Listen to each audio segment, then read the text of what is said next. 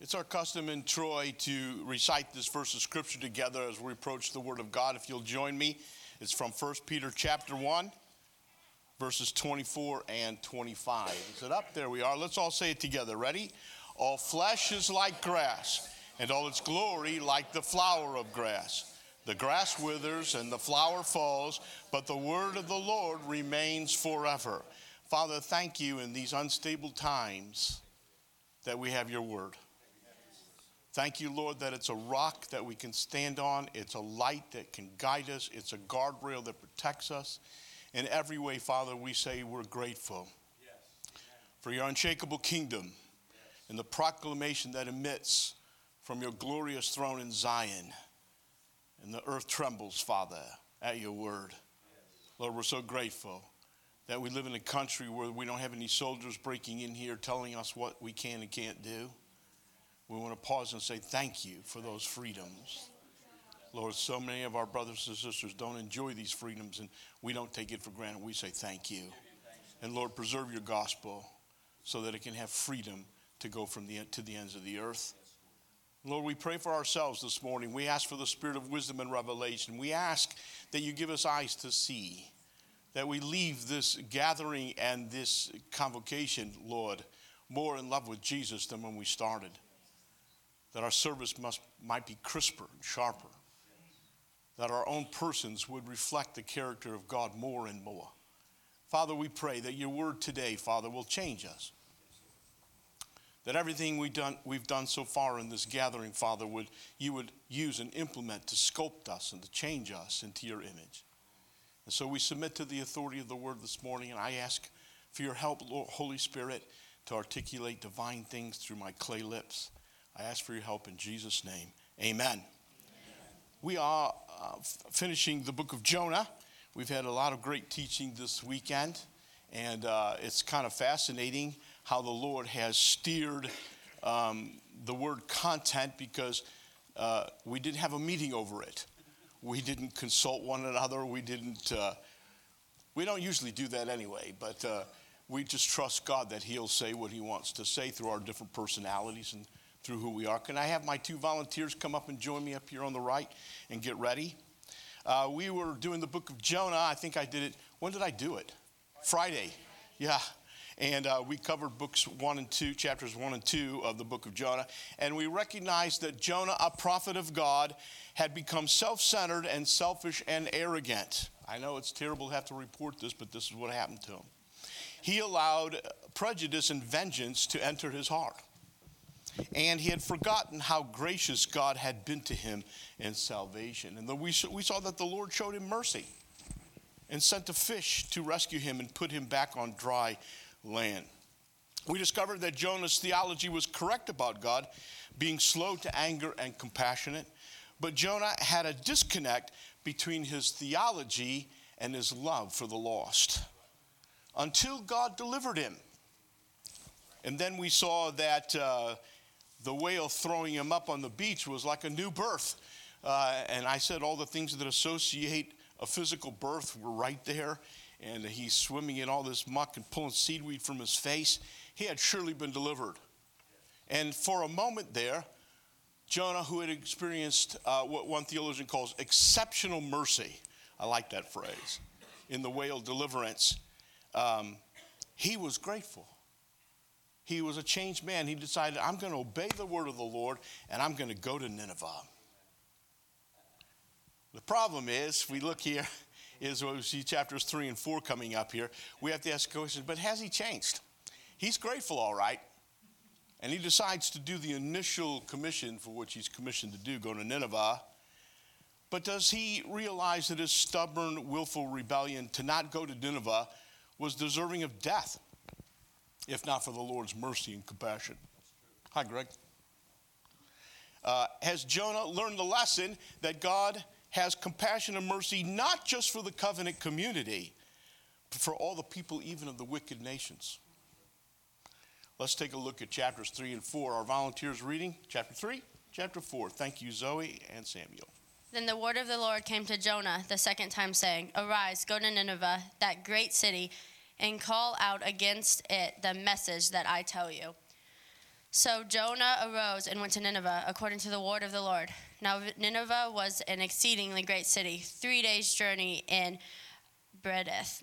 Jonah began to go into the city, going a day's journey, and he called out, Yet forty days, and, the, and Nineveh shall be overthrown.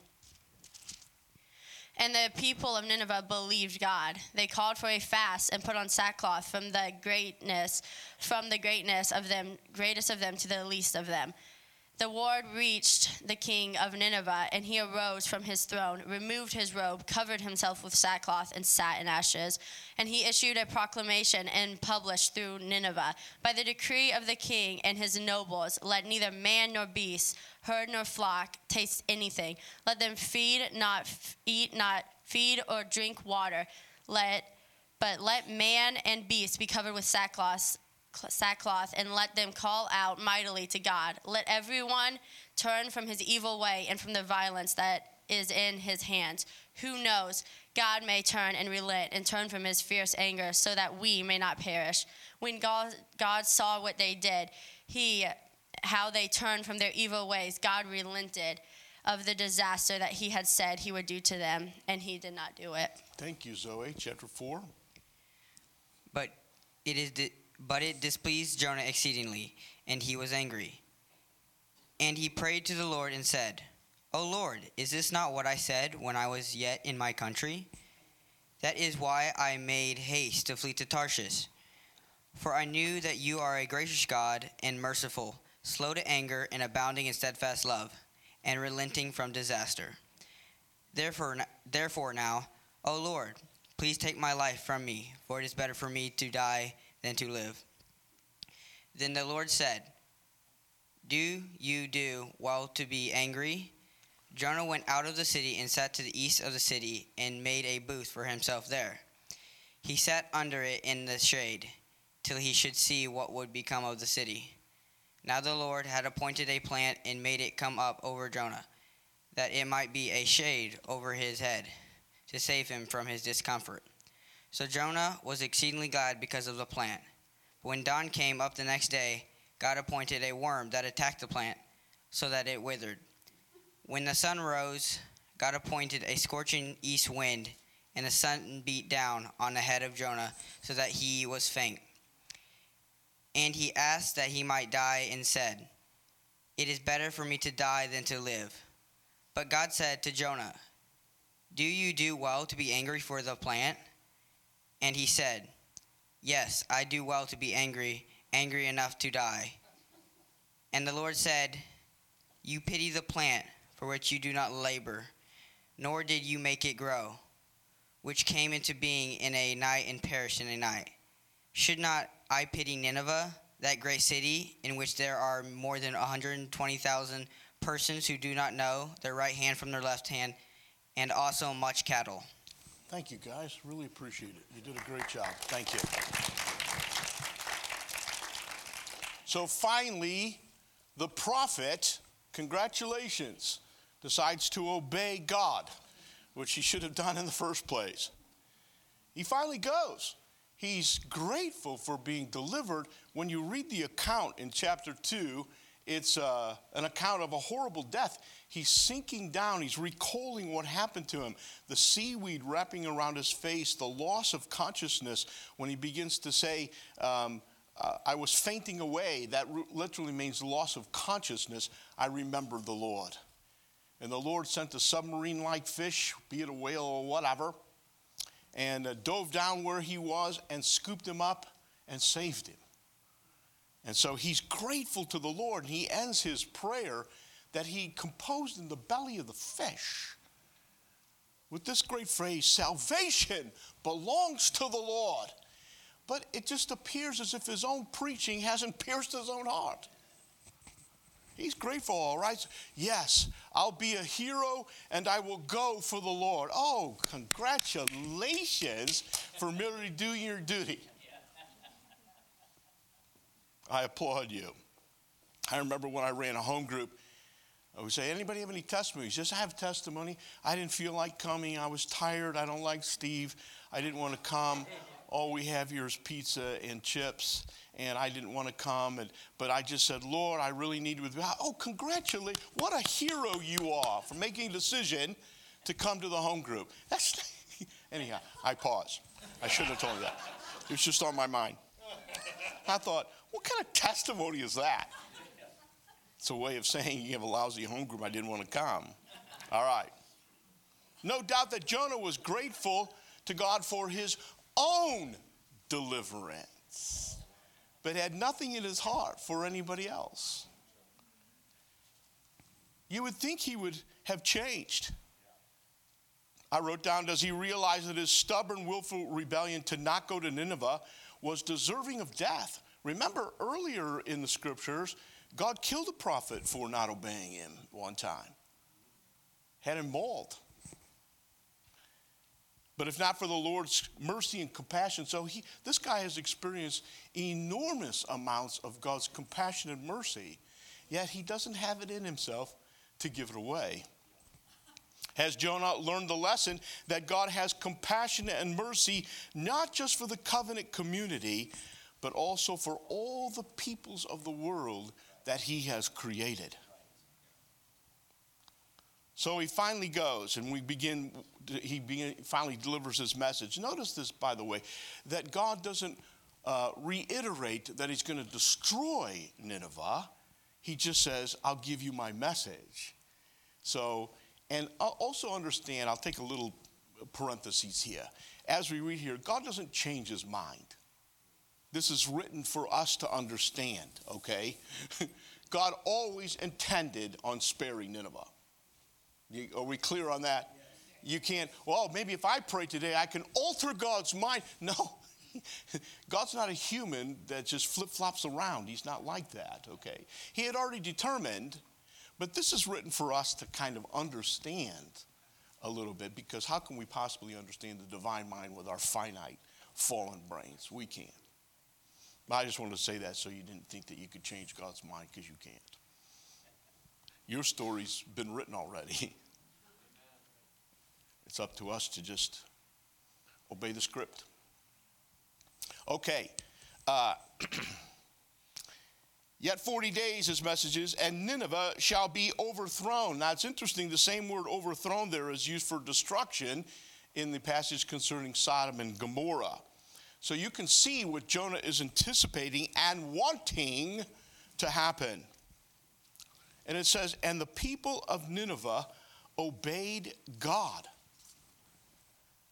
Now, they had a 40 day window to respond. And I'm not suggesting here because we don't have a timeline so much. It's more of a parabolic form here where we don't have all the nuances that we need. But it looks like a quick response in any case. Why didn't they ponder it for 39 days? Oh, okay. But it says they believed God. It didn't say they believed Jonah. These are pagan, non covenantal people who are being far more sensitive to God's word than the prophet himself.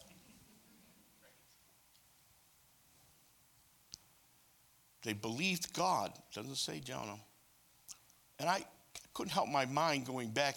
You know, Israel and Judah didn't respond as well as Nineveh when they were warned of the destruction coming their way. If you'll just turn to me, and they would not. Both in the 10 tribes north and then with Judah in the south through uh, the prophets Ezekiel and Jeremiah and some, some of Daniel. But they didn't even respond to the word of God like Nineveh did. So you see, we never know how ripe people's hearts are. We never know what God is doing in people's hearts. I'm suggesting to you that the Lord, by his Spirit, had already gone ahead of Jonah and had already done something in the hearts of the people, at least perhaps questioning how they were behaving. These were murderous, brutal people. And the quickness of the response indicates to me that God, have you ever witnessed to somebody that's almost eager to get saved? You can say, What a great evangelist I am. I, must really be anointed. No, I'm suggesting to you, God had been at work in that individual for some time. I believe in Billy Graham's chain of salvation that he probably had a number of encounters. And you just happen to be the one pray with him, for instance. You see what I'm saying? But we never know. And so it behooves us to talk to everybody all the time because we don't know at what progression they are in the salvific event. And so Jonah just scored here in a ministry sense. You know, it's a home run. This is something you brag about at the apostolic meetings. Well, I went to Nineveh and wow, boy, here's what they did. It was fantastic. Wasn't I great? But it's God who goes before you.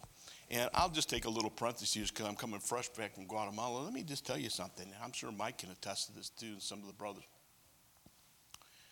There's a hunger out there.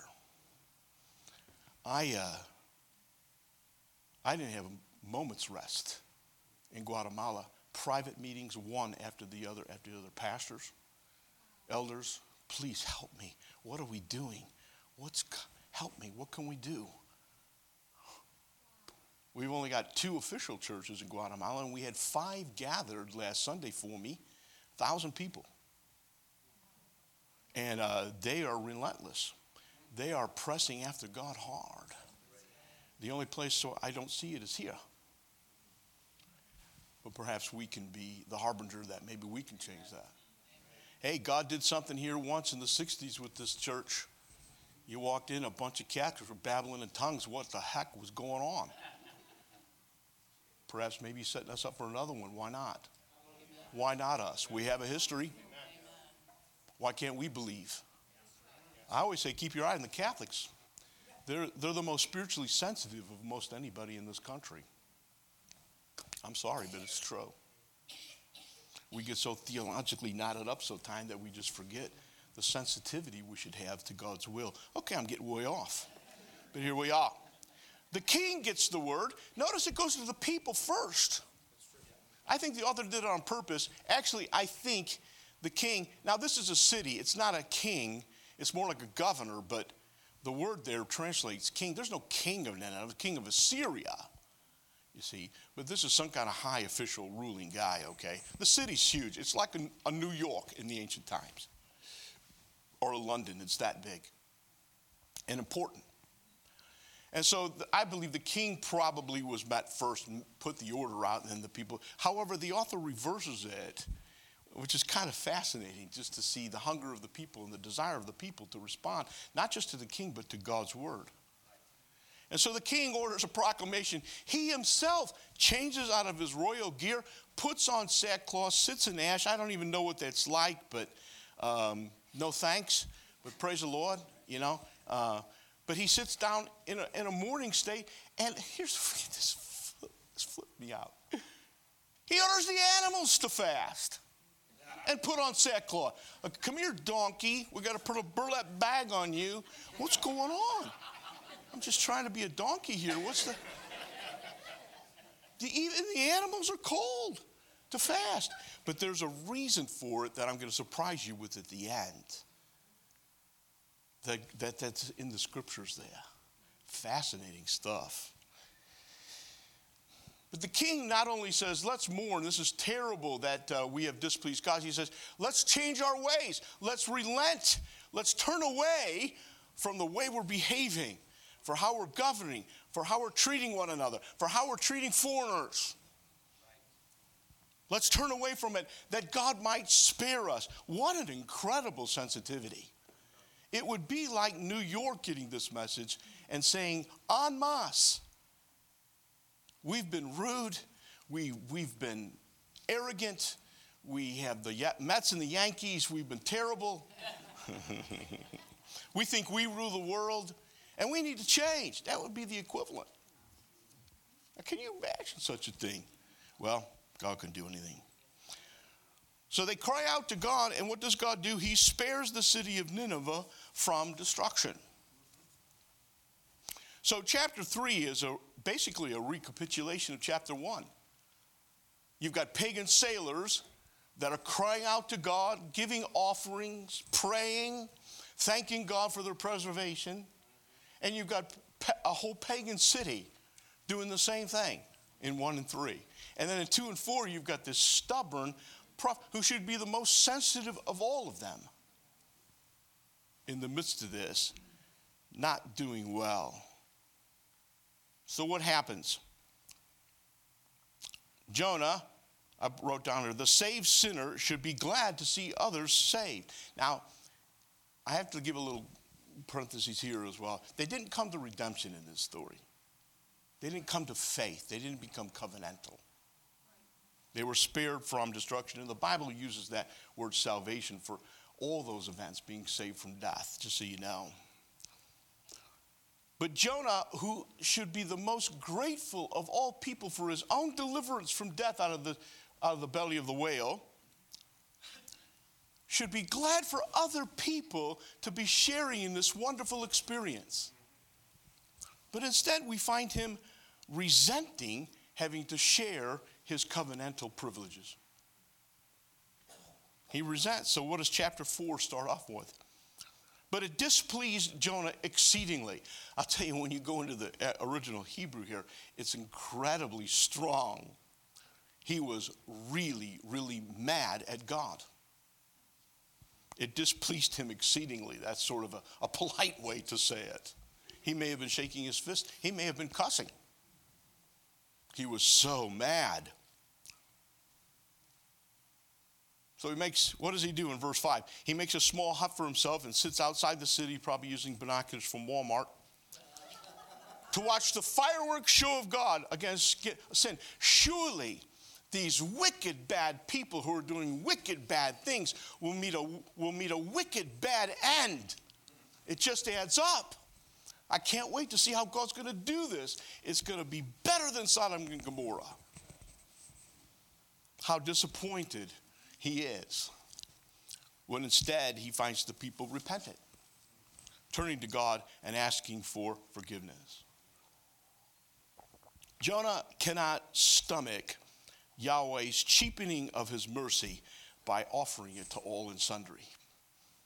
Who does that remind you of in the Bible? a group of people, I think Stephen brought it up to us. Who does that remind you of in the Bible? Just like that. The Pharisees. This is our salvation. This is our God. This is our covenant.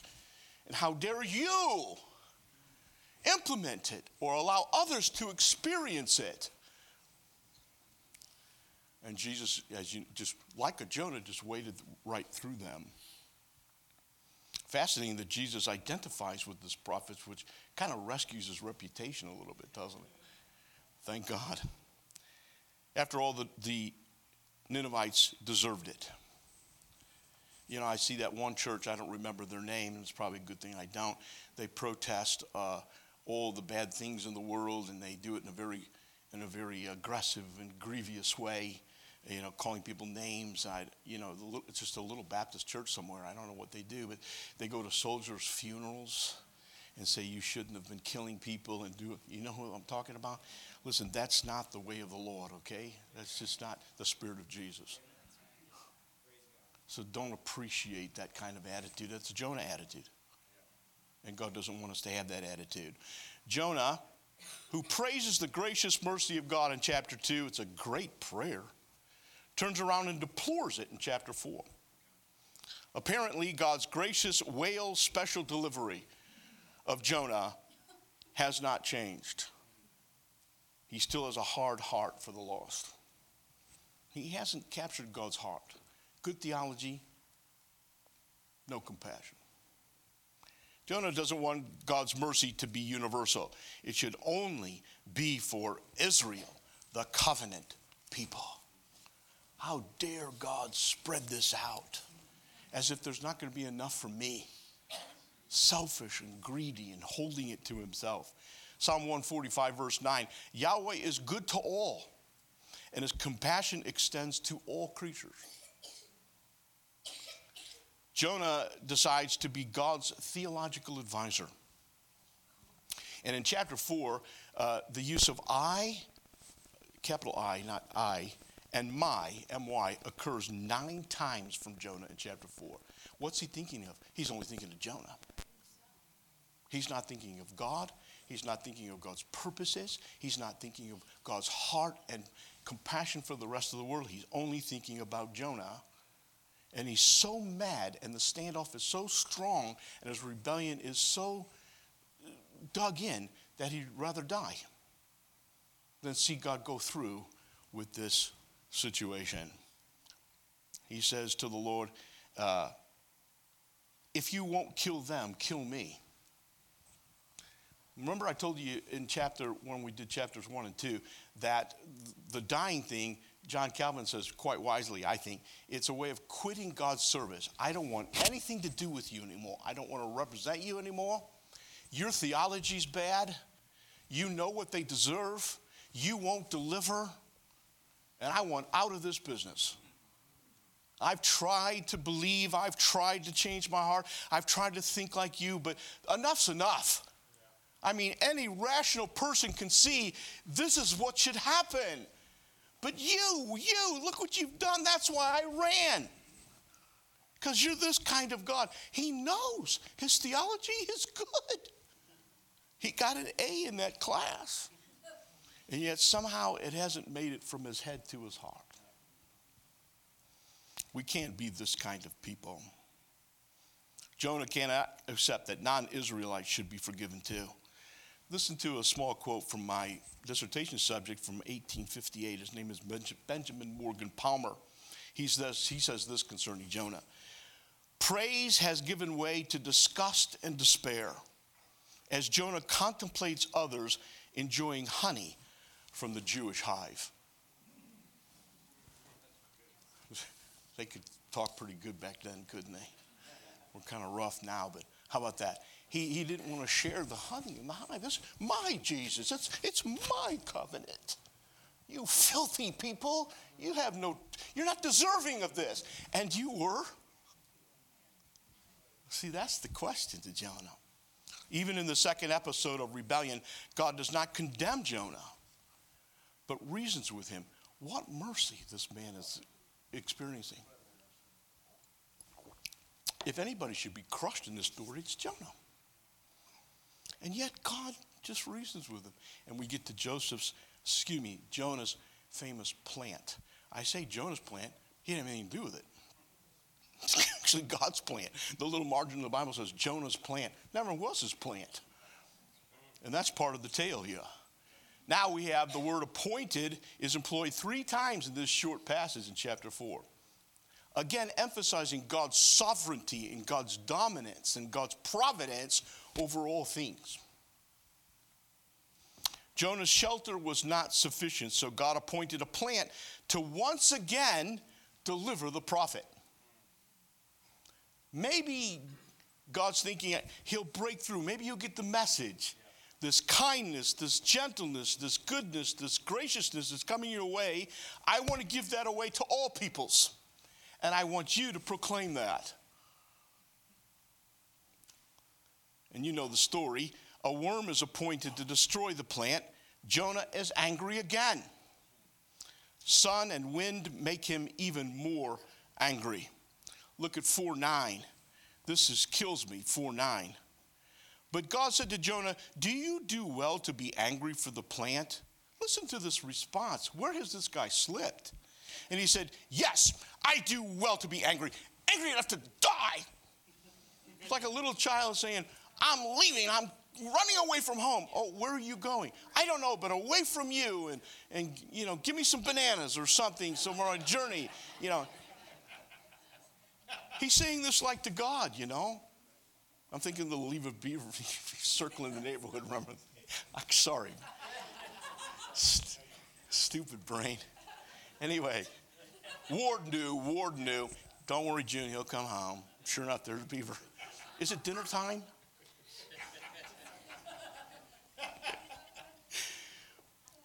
But the point is, God is so amazingly gracious to this man.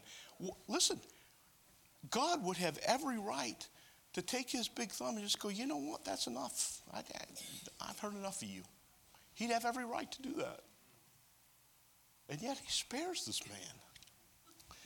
I think it's to emphasize the strength of the message that God wants us to have his compassion. for all peoples, all creatures, all things, in order to deliver a message of good news. Here's how I figured this out, okay? This is Steve. You just bear with me. I could be right, I could be wrong. I don't know, but I wrote this down. Here's what I think do you do well to be angry means. Ready? Jonah, you can change from pleasure about a plant to anger overnight about a plant for which you had nothing to do with. But I, God, can't change my mind about the Ninevites that I created? You see that? Oh, it's okay for you to change, but you're not allowing me to relent from disaster? And so, you see, realize that the story doesn't end because it's written for us to be asking these very questions of ourselves in terms of staying on track with God's mission. The God of the sea, who can appoint a fish to swallow Jonah, is also the God of the earth and its plants and its insects. Verse 10 Jonah pities the plant, but not the Ninevites. Three times in this story, pagans have desired that no one perish. Jonah only once, and it was for a plant that he had nothing to do with.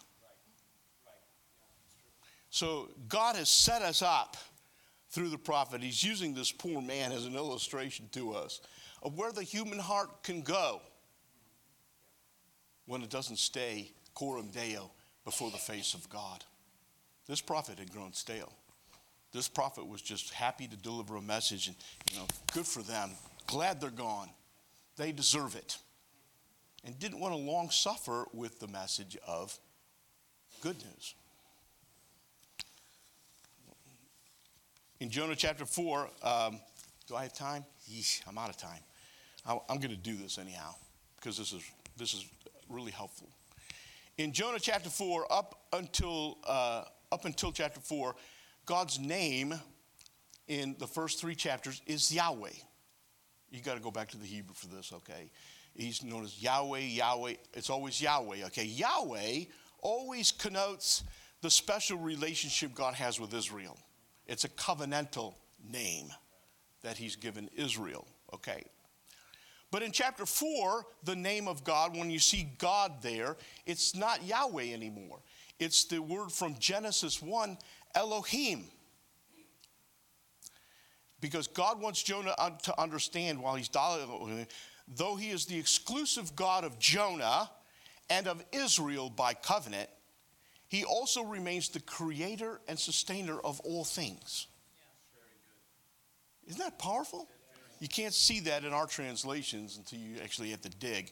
But God, the name of God changes there on purpose to say, I'm presenting myself to you as the creator and sustainer of all things, not as your covenant personal get you goo, fall in love with me, God. This is the God who far above all principalities and powers and every name that this is the god who we fear and we revere. And you know oh but i want to hug him. Well not now okay? Uh, not now. Your posture is to bow down and to obey. We can't ever lose that. We can never get familiar with god. So familiar that we no longer have his heartbeat and know what he wants and his purposes. Because friends we're servants we're slaves. We're chained to God. We're prisoners of the Lord. Who do, you, who do we think we are? That I can make my own decisions and do whatever I want? And no, you, you can't. You must also always consult your king because he owns everything. Okay. God wants Jonah to understand that he is not to be exclusive in relationship to him. You've got to allow him, you've got to free God. You've got to allow God to be God, not only in your own situations, but whatever He wants to do in the world. How many of us have said to the TV set, you know, I'll, I'll switch out, say something personal. Uh, when I started first going to India several years ago now, Paul Barker and I were, went for the first time, visit Rajib. I was on the plane with Paul and I said, you know what, I've, I don't think I want to get involved in this country. He said, why not? I said, I, I think God should just blow it up and start over. If you've been, you might not, you probably agree with me. It's awful. It's filth. It's six million gods, idols everywhere, shrines on the side of the road. People are amassed. What, 1% Christians? It just looks so dire and so hopeless. And God challenged my own attitude like Jonah. I was Jonah. God said, Who do you think you are? I didn't ask you to evaluate my world. I didn't ask you to be the judge of whether it was good or bad. I'm sending you to bring healing. But Lord, the task is, I didn't ask you to evaluate the task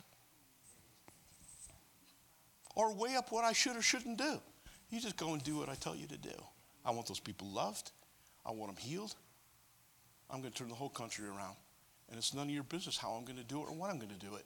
You just do your job. It might be 10,000 years yet. Can you deal with that? Or you got dispensationalists smoking guns in you? We just need to do our part, folks. Jonah was only called on to do his task. He wasn't called on to give God theological lessons or opinions about how it should be done or not be done. Just do. Just go and do good things. Go and do and help people. Go and bring healing everywhere you go. Everywhere you go. And the, see, that's why the animals were in sackcloth because the emphasis there was on creation. You know, God's going to save all the animals. Romans 8, read it. Troy, that's where we are, right? We're, oh, I guess we finished with Romans 8. We're headed for Romans 9. But we saw in Romans 8, God's got a plan for the whole planet. I like one theologian, I stole this little phrase from him. Oh, golly, I lose his name now. You would probably recognize it. Uh, Eldon Ladd. He uses, nah, yeah, Eldon Ladd. He uses this expression. He says, uh, uh, um, salvation is creation healed. Salvation is creation healed. There's enough power in the gospel to heal everything. and that's the gospel we're told to project, we're told to announce, we're told to declare. God is sovereignly free to use whales, storms, seas, sailors, boat captains, prophets, wicked people, wicked kings, plants, insects, sun, wind, and everything he created to further his purposes. Jonah's required to stop being a Pharisee in his tiny little religious world and start being a real prophet who doesn't argue with Yahweh or counsel him with human pamphlet theology. Imagine telling God about your theology. What? I wrote it. Yeah, well, have you considered this God? Oh boy, who do we think we are? One more time. But God says to Jonah, Come, know my huge universe filling heart for the whole world. Have the heart ready of a devoted gardener. This is exactly what I am not. I'm the opposite. I'm not even a casual gardener. I don't even want to know. All right?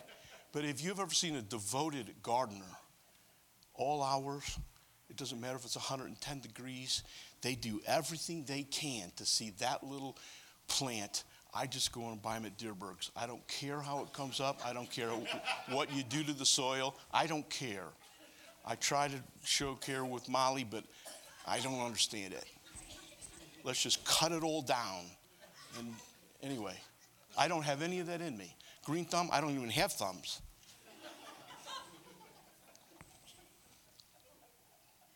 But God's here, the devoted gardener. I planted those people. I created those people. I created those beasts. I created the earth they live on, the air they breathe, the water they drink. I created it all.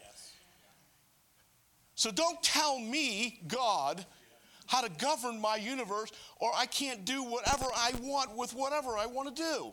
Don't, please don't enter into that hardness of heart.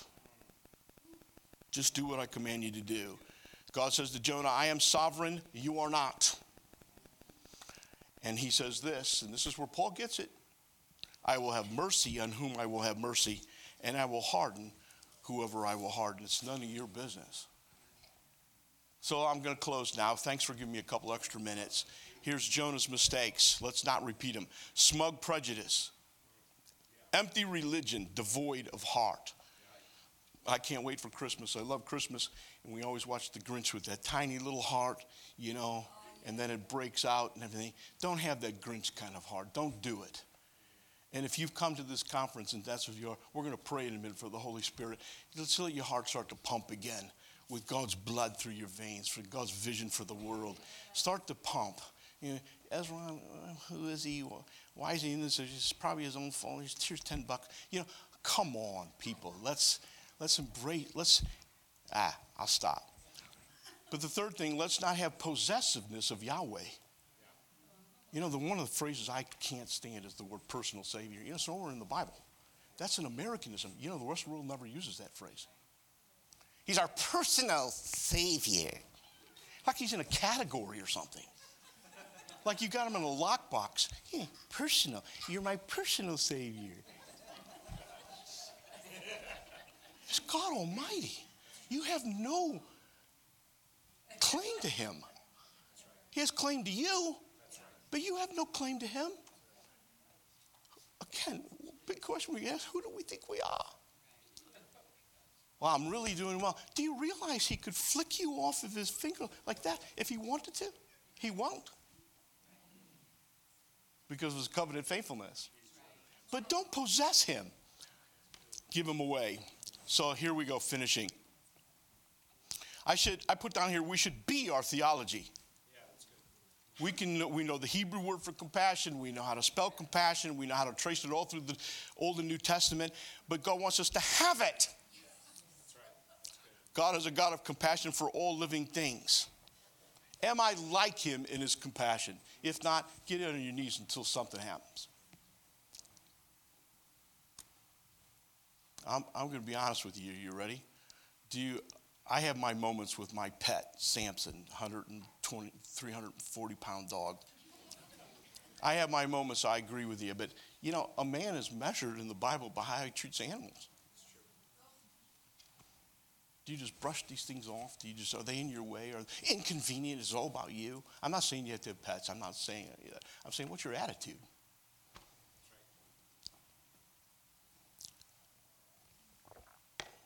I've grown up with a handicapped sister all my life. Some people are really kind, they hold doors for you, but the vast majority of people is, you're in my way. Can, can you move a little faster? Don't be like them. Don't be like Jonah. Don't run away from like Jonah did into family, business, pleasure, sports, entertainment. Stand still and see the salvation of the Lord.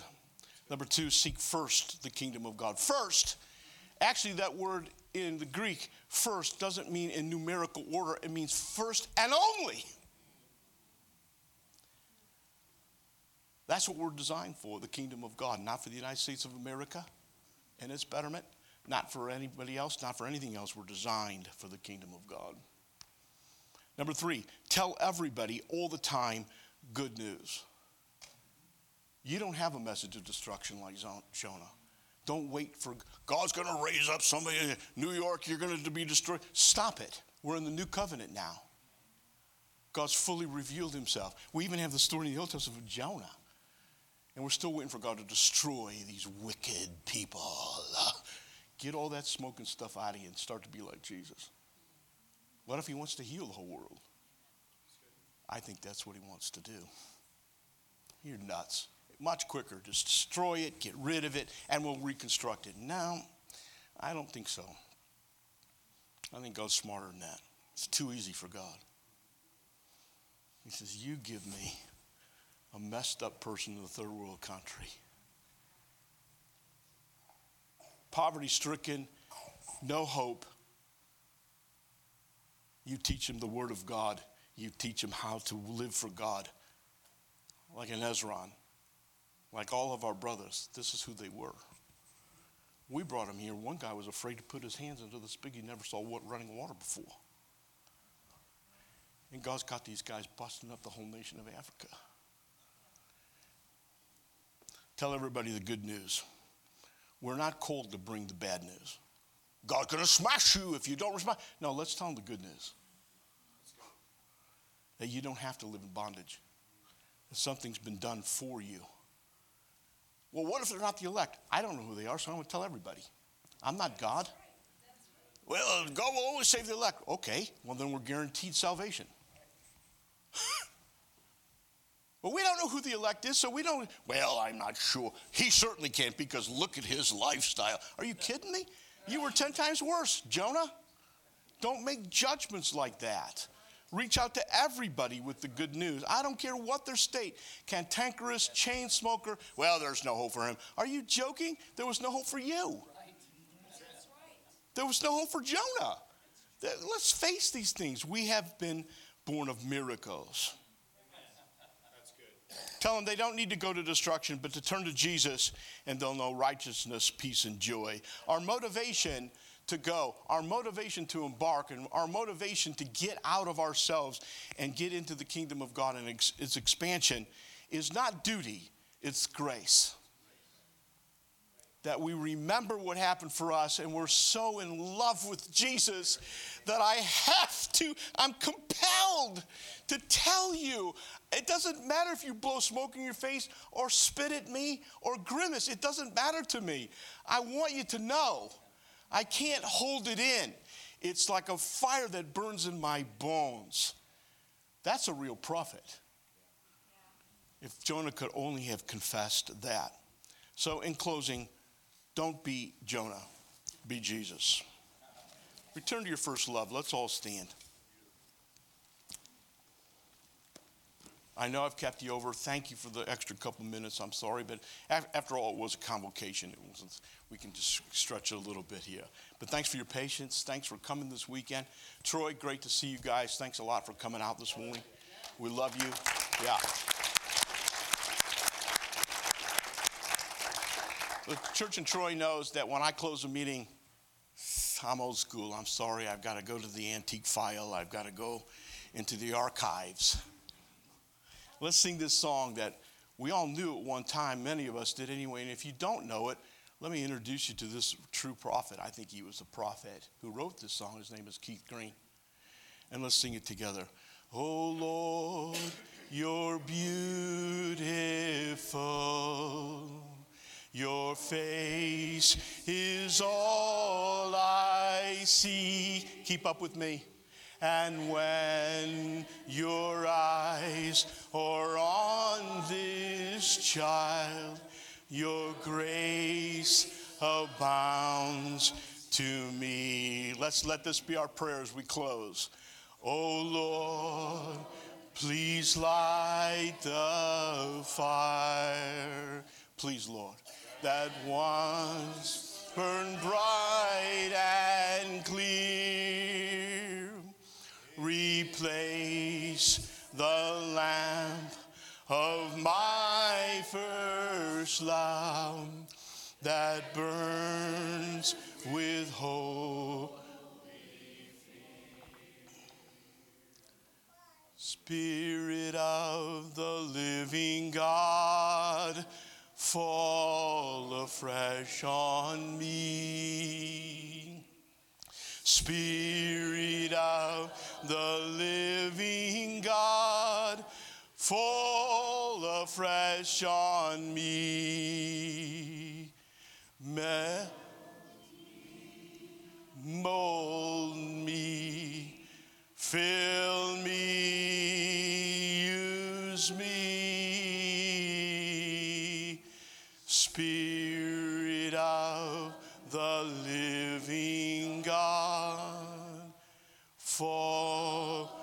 afresh on me. Just stand still for a moment while God answers that prayer. Just stand still. Just open your mouth and start praising Him. Say, Thank you, Jesus. Just receive His infusion of fresh grace, receive His new mantle of proclamation and declaration, receive that new divine energy to run with the gospel to the ends of the earth. Hallelujah, Father, we receive. Just open your mouth, tell him you love him. We love you, Jesus. We thank you and we praise you. We give you thanks. Hallelujah. Now receive this prayer. Heavenly Father, in the mighty name of Jesus, I pray for my covenant friends. I pray in the name of Jesus, even for myself, that, Lord, you will kindle a fire that cannot be extinguished. Lord, that's truly of you, that it's not manufactured by music or by men or by promotion, but it comes from you and you alone through your servants and through your word. Lord, bring us back to the Bible. Bring us back to the Holy Spirit. Bring us back to an intense love for Jesus that drives every factor of our life toward you. We give you thanks for answering this prayer in Jesus' name. Amen.